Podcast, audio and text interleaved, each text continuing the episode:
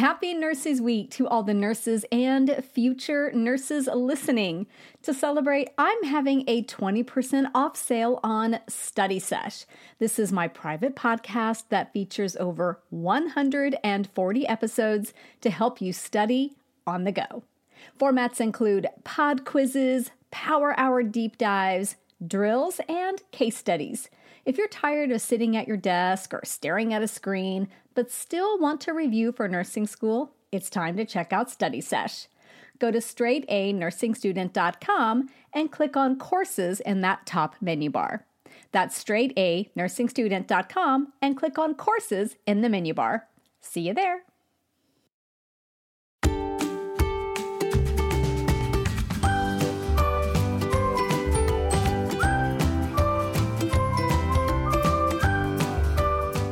Again, everyone. It is Nurse Mo, and welcome back to the Straight A Nursing Podcast. Today we are on episode 97, and it is a pharmacology lesson today, and we'll be talking about albuterol. But before we get into that, as always, let's take a quick moment to do a listener shout out.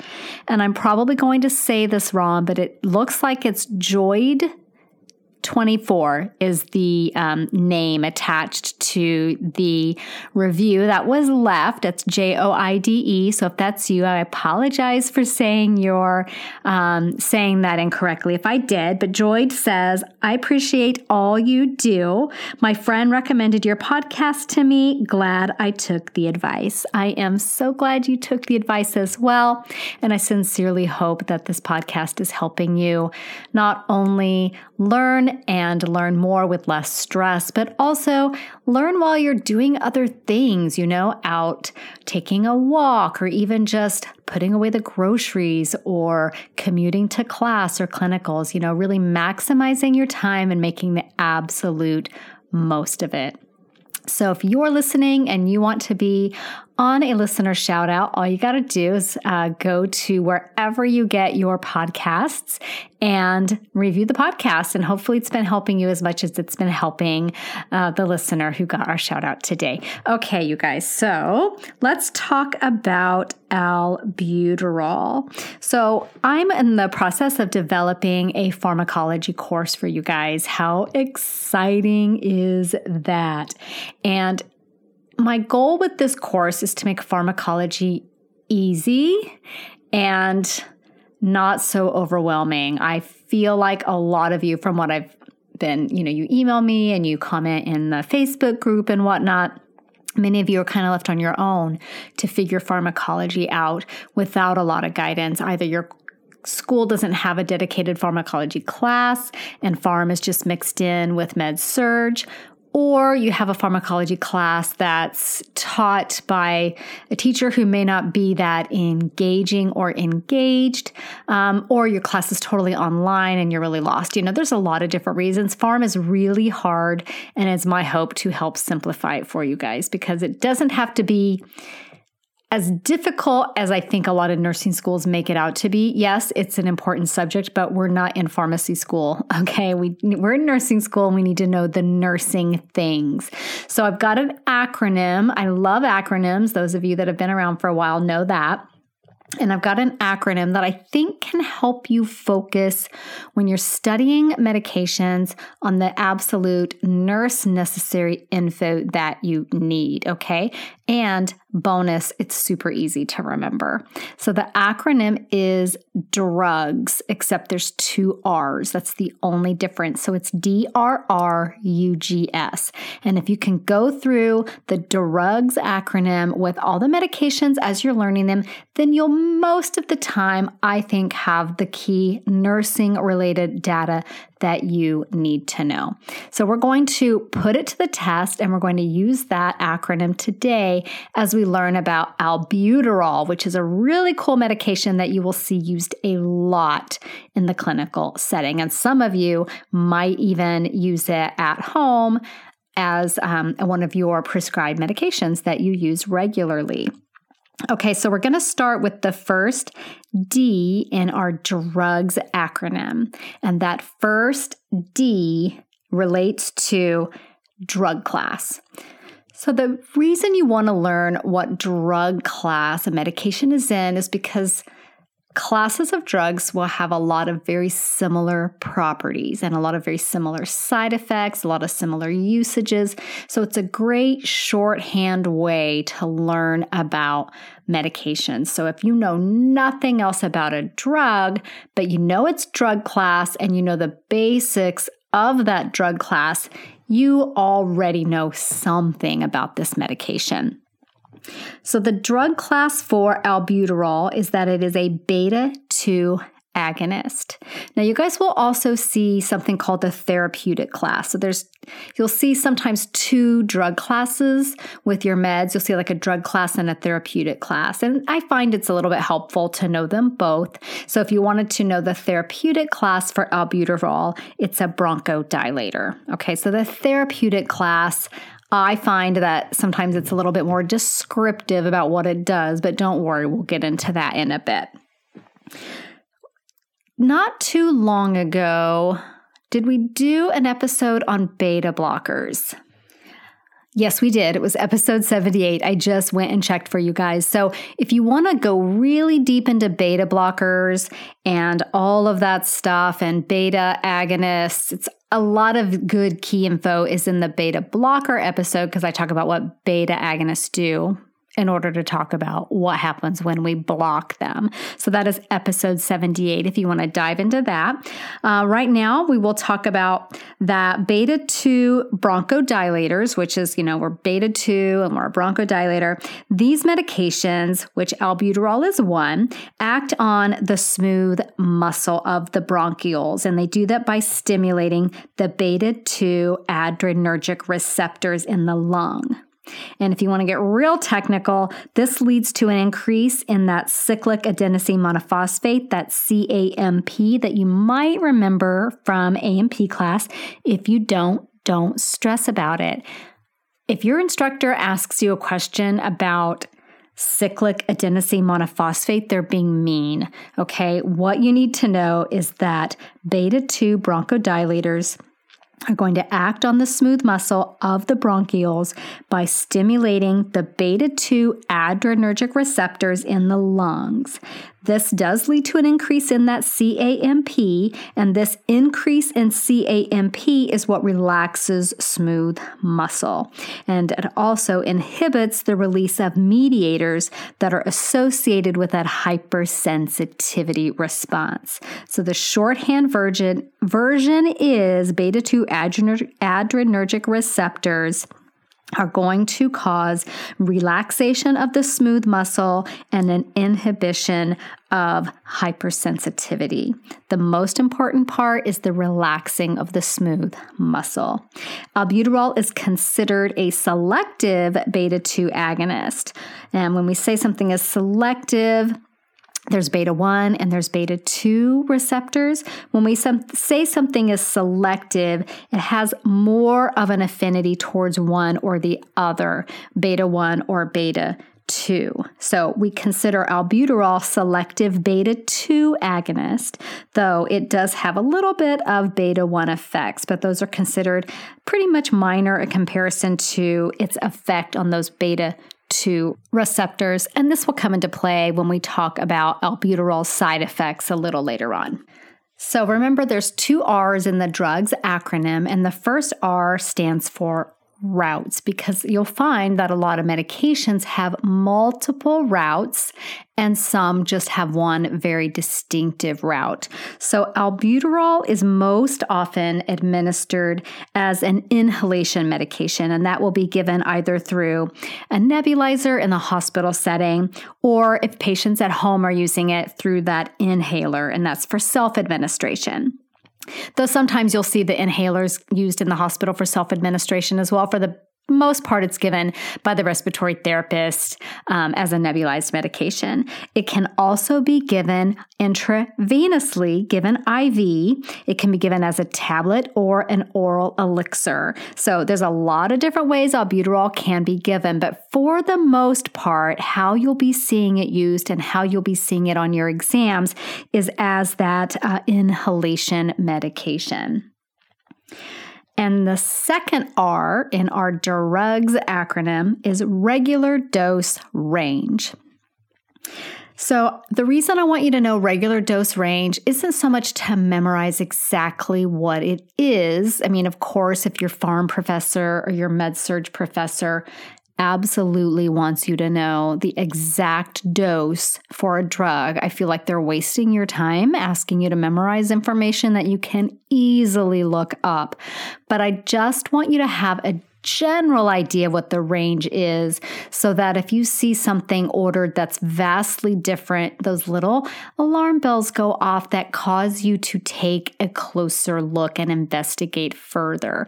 You know, that's the difference between knowing that 25 micrograms of fentanyl is a totally normal dose versus if you saw 25 milligrams, which would be a thousand times too much fentanyl. Okay, so I'm just talking about the basics. Of course, defer to what's going to be on your exams or what you have to know for clinical if they do want you to memorize information that nobody ever actually memorizes. Okay, so the regular dose range for nebulized albuterol that typical dose for adults, and I, I want to say like kids over 12 ish, is 2.5 milligrams, and that's usually given three to four times a day. Now, this is the reference uh, from my Davis drug guide for nurses, I believe. So that's where I got this information. Maybe the information is different through other resources, but just know in general, it's in milligrams and it's not that many, and it's multiple times per day.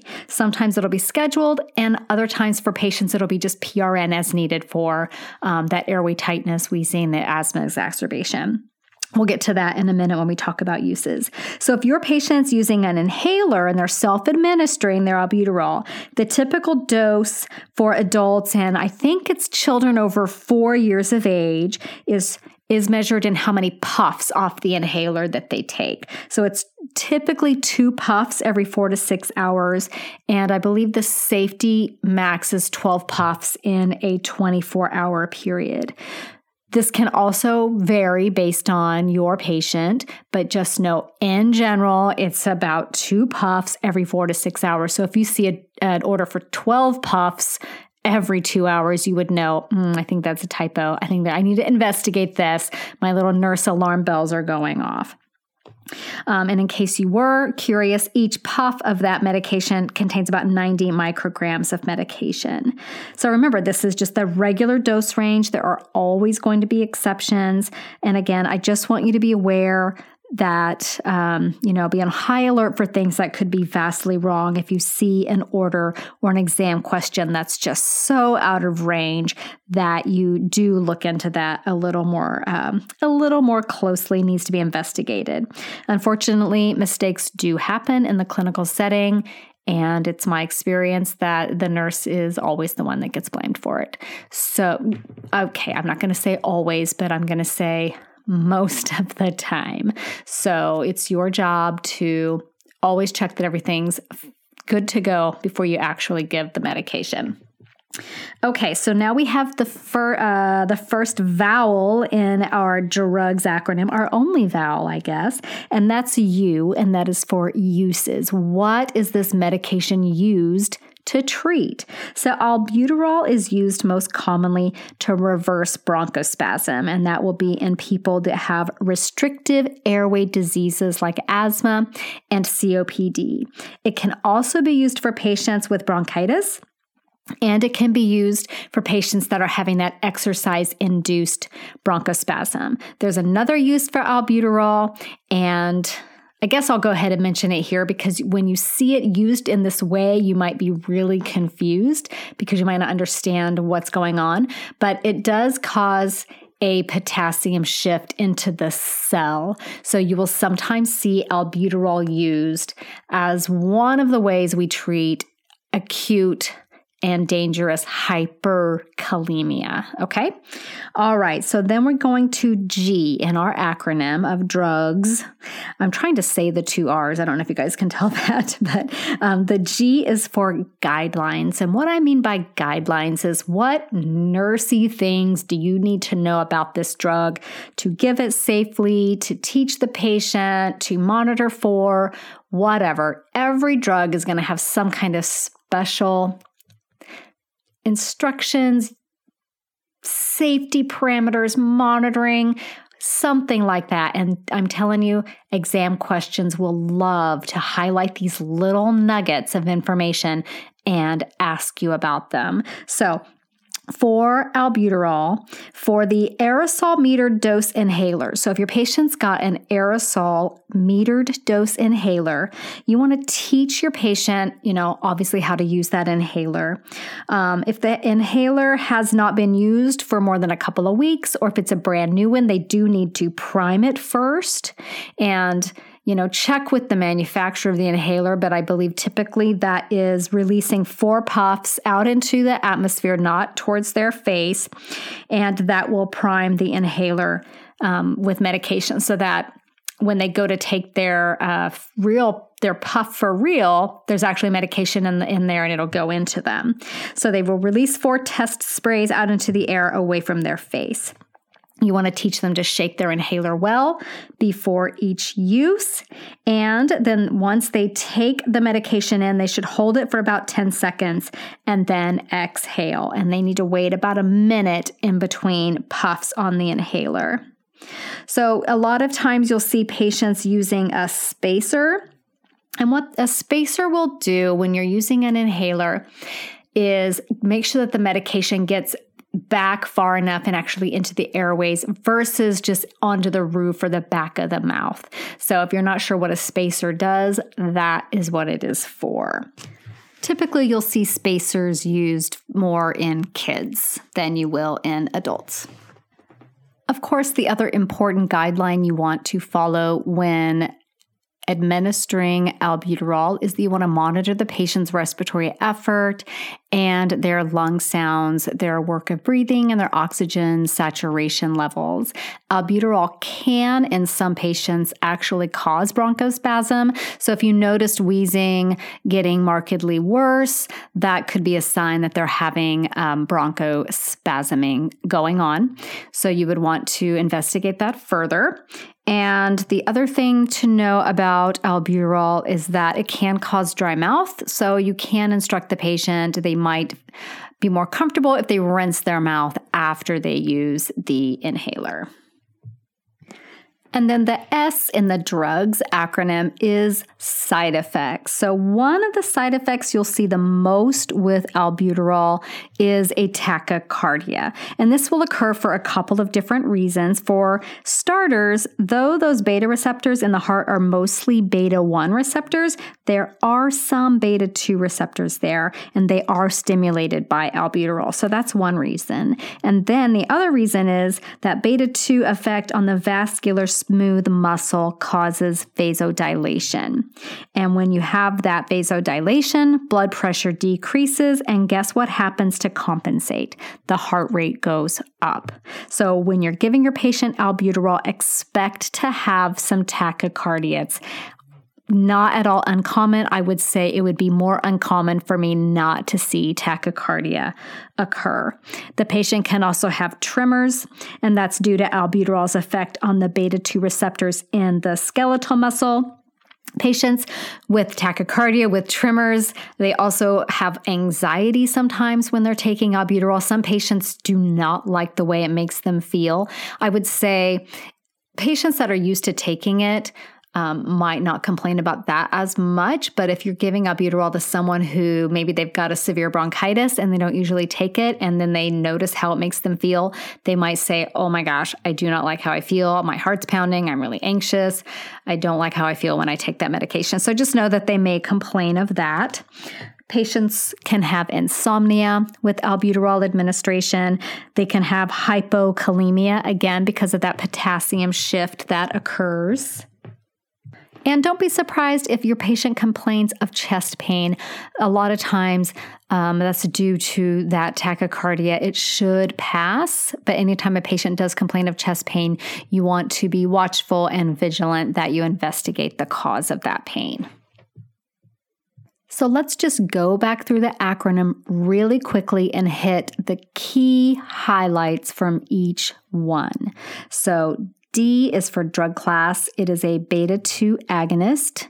If you want to talk therapeutic drug cl- or therapeutic class, it's a bronchodilator, but the main thing to know is beta 2 agonist. For routes, there are many. You'll mostly see it via inhalation. The regular dose range for a patient self administering two puffs every four to six hours is a very common dose. For uses, we're going to be reversing bronchospasm. The guidelines will be priming our um, dose inhaler. We will wait one minute between puffs and hold our breath and hold that medication in for about 10 seconds after we take um, the medication in. Side effects, tachycardia, chest pain as possible, tremors, anxiety. Some patients can have a paradoxical bronchospasm. So, being aware of those things is key to keeping your patients safe and helping to alleviate their anxiety if they're not used to the effects that this drug has. Okay, let's move on and do a quick critical thinking exercise. Are you guys ready? Okay, so we've got a patient. Our patient is Bob. I think 99% of the time when I have a fake patient for you guys, his name is Bob. Bob has so many problems, and today Bob is fluid overloaded. He's got a history of asthma, and he has just started taking 40 milligrams of furosemide twice a day, and that started yesterday morning. And now Bob is complaining that his chest feels tight. And you get out your stethoscope and you listen to Bob's lungs and you hear some expiratory wheezing happening. His oxygen saturation level has gone from 97% on room air down to 91% with that increased work of breathing and that extra wheezing. So, what information do you want to obtain before you give Bob a PRN albuterol? So, think back to one of the unique uses we talked about of albuterol and how it can treat hyperkalemia by shifting potassium into the cell. Remember that? Okay, so what does furosemide do to potassium? It's a potassium wasting loop diuretic. So, Bob likely could have a low potassium level. So, I would want to know his potassium level before giving him albuterol because if he's already low ish and we haven't corrected it, maybe no one thought to check a K level, and then we give albuterol, that might be enough of a shift to send him into a dangerous area with his hypokalemia. So, that is the key piece of data for Bob that we would want to know before we give um, him the albuterol. So, if you thought about that in that brief moment of time that I gave you to think it through, excellent. If you thought just briefly, something about potassium, but you weren't sure what, that's perfect. You're on the right path. You guys are doing so great.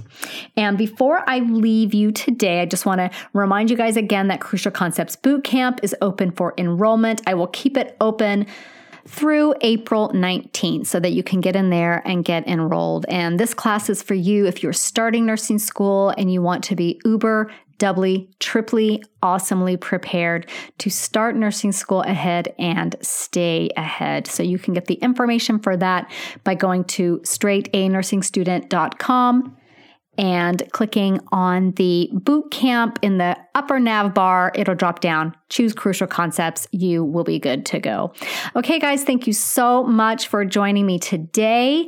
I do, oh, you know what? I wanted to tell you about Olivia's cute clothing stuff that she has. So, one of the gals in our Facebook group, Olivia, hi, Olivia, if you're listening, she has the most adorable nursing wear, like sweatshirts and t shirts and stuff, in her online shop. And that's called Med by Liv, M E D by B Y L I V, medbyliv.com. And it's so cute. Go check it out. It's absolutely adorable. I have got my eye on a few things.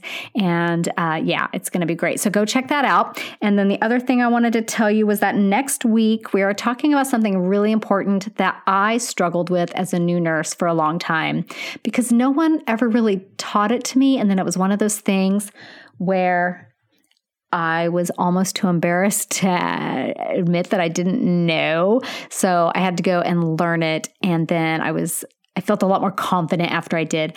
And it might seem so basic, but it is something that a lot of nurses get mixed up, and that is all the levels of consciousness and what they mean. So there's somnolent, there's lethargic, there's uh, obtunded, there's comatose. Like, what does this mean? So we'll be talking about that next week, right here on the podcast. See you then. Bye for now. This podcast is brought to you by Straight A Nursing.